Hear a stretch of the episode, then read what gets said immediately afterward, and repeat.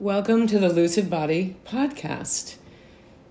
I'm Fay Simpson, your host. Brian Jennings is with me today, and we're doing something unusual. I haven't done this yet, so you you let me know if you like it. But as you know, at the studio we do a monthly performance salon.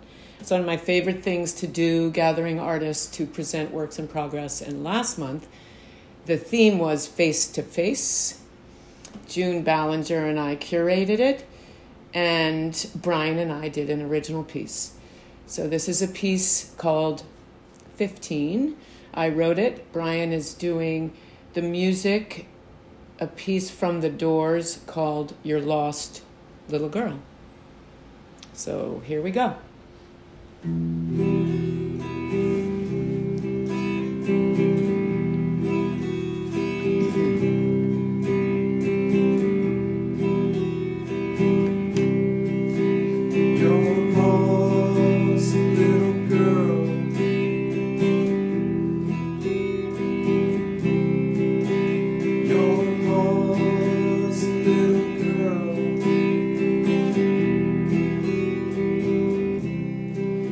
So I decided to take a crosstown bus today, which happened to be packed, every seat taken, the M96. As I threaded my way down, this young girl suddenly popped up, and before I could protest, gave me her seat and started to talk. She was intense in that adolescent way, straight blonde hair and a square build like a boy, a tomboy in the making, I imagine. She was tough on the outside and seemed a bit lost on the inside. I could almost see her past written on that freckled skin. Maybe an unwanted child squished between a bevy of bigger kids, desperate for attention. She started talking and said, You remind me of my mother, who could have been famous, an actress on stage, except for us kids. I guess we got in her way. Well, that certainly isn't your fault, I say, already thinking askance at her mother, but she was on a roll. My dad wears a suit every day, very handsome, dark eyes, dark hair. You would like him. My mom divorced him, so he's, well, he's actually available. A real catch, a gentleman, a gentle man. Because mom divorced him, he's never around much. But my big brother, she said, watches out for me. He protects me. She paused.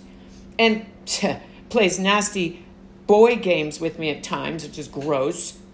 I gulped, not really ready for all this information. Ugh. Another girl, mishandled at too young an age.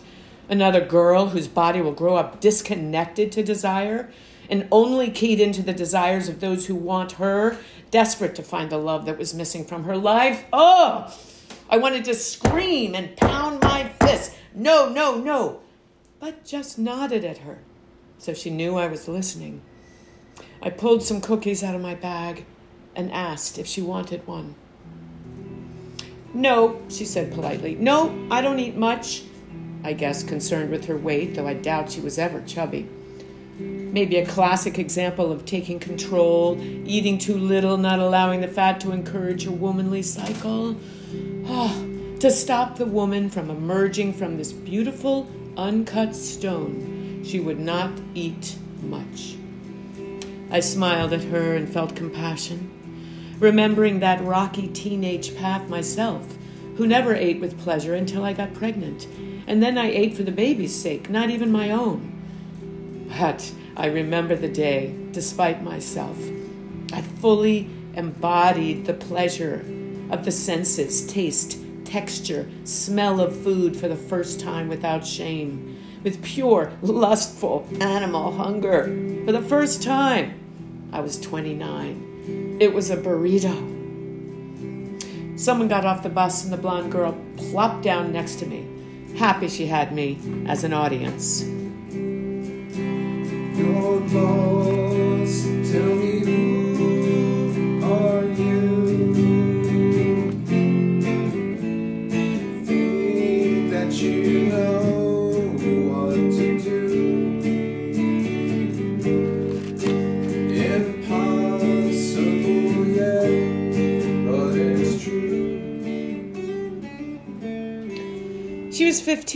Girl. She wanted me to be impressed with her.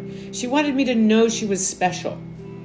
I am already on the varsity of my field hockey team left wing. I run fast, and I'm pretty good at modern dance, choir, and tennis. Though my sister's better, actually, in most things. My sister, she sighs, outshines me in almost everything.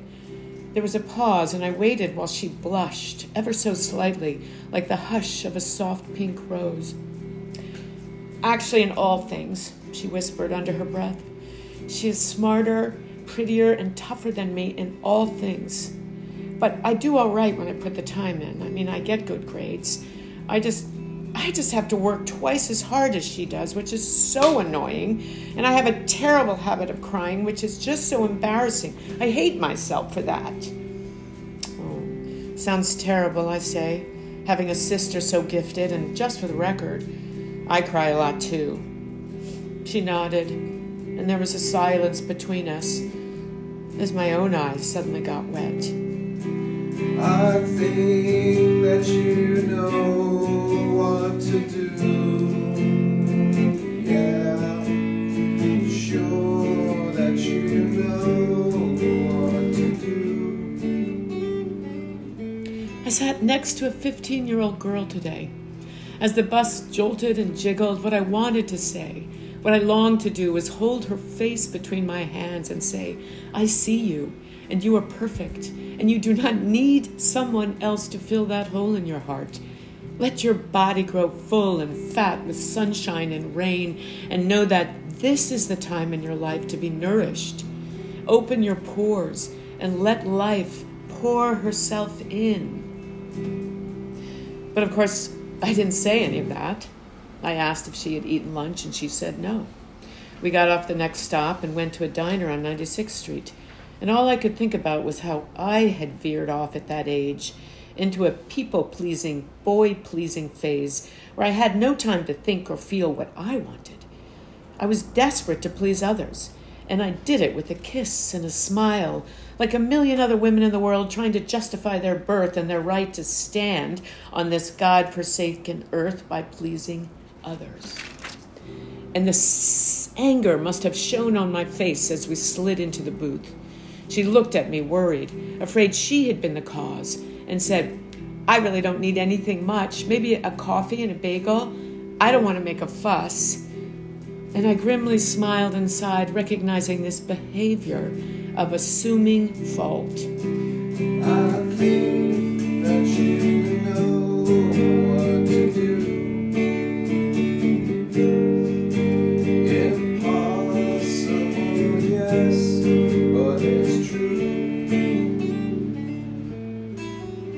I want to be a famous dancer one day and travel the world.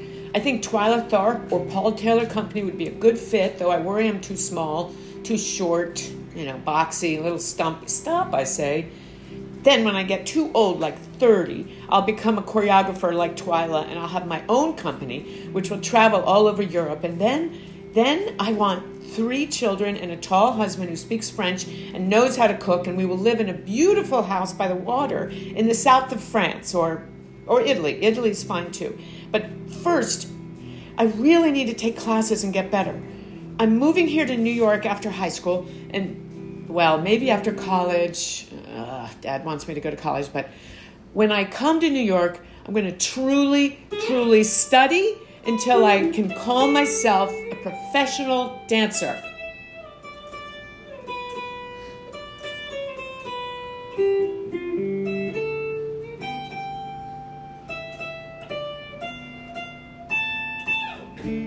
Just like that, she stood up in the diner and did an almost perfect pirouette, almost knocking down the waitress, who gave her the famous New York death stare.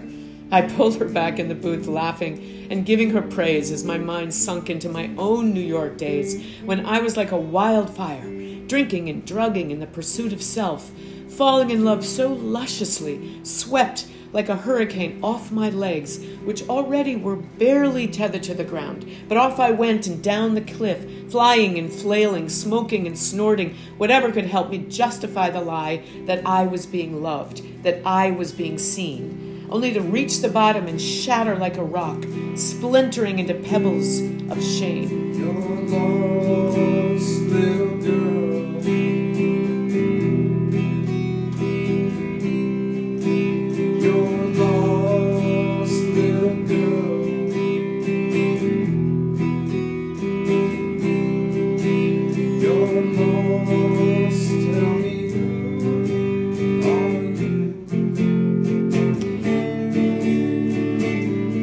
Gathering the pebbles up one by one, I crawled back to my own laden soul many years later, after illness, loss, and blame had dampened my fire. No longer wild, but steady like an affinity flame. But, of course, I didn't say any of that. She didn't need to be scared of my mistakes. She needed affirmation for her dreams and plans and self esteem. Instead, I said, I can just tell you have the strength and ambition to be a wonderful dancer. I just know it. I can't wait to come watch you dance at City Center. Put me on your mailing list. City Center? Mailing list? She said. Listen, you are a beautiful young woman, honest and open, and I have a good feeling about your future. Don't worry anymore. Just Go full steam ahead. I have faith in you, and so should you. And now was her turn to weep. Having perhaps never heard such praise for herself or her plans for her brilliant future. You really think so? she said while ignoring the tears. How do you know? By this time, we had walked out of the diner and were on the busy sidewalk. How do I know? How do I know? I was stalling for time until I could no more. Because I am you in 50 years' time. And I looked away, certain she would be disappointed at the person she had become. Not a famous dancer, not married, not rich, not living in the south of France, though I am being loved by a tall man who speaks French, and I am at peace inside myself, not sure that would be enough. When I finally looked up, she was nodding her head with a you will do kind of approval that only teenagers know how to do. Did you dance professionally? Yes, I said. Choreograph? Tons, I say with a smile. What about children? I can't give that away. Married? I'm not telling. Well, all right then. And she took my hand and started walking with renewed confidence towards her future, our future. I think that you know what to do. Yeah, sure that you know what to do. I came face to face with my 15 year old self today. And now, come rain or shine, heartbreak or fall, we will never part, and we will make it, at least this far. Your lost little girl. Have you been to France? Oh, yes, many times. What about Broadway?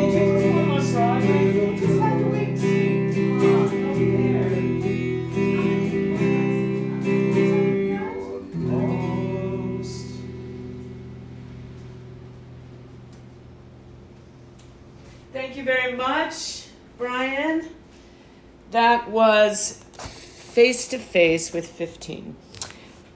Thank you for listening, and our next performance salon is soon. It's October 28th, this 2023, 7 o'clock at the Lucid Body House. The theme is Falling into Grace. So please come and uh, see for yourself works in progress. Thank you, and talk to you next time.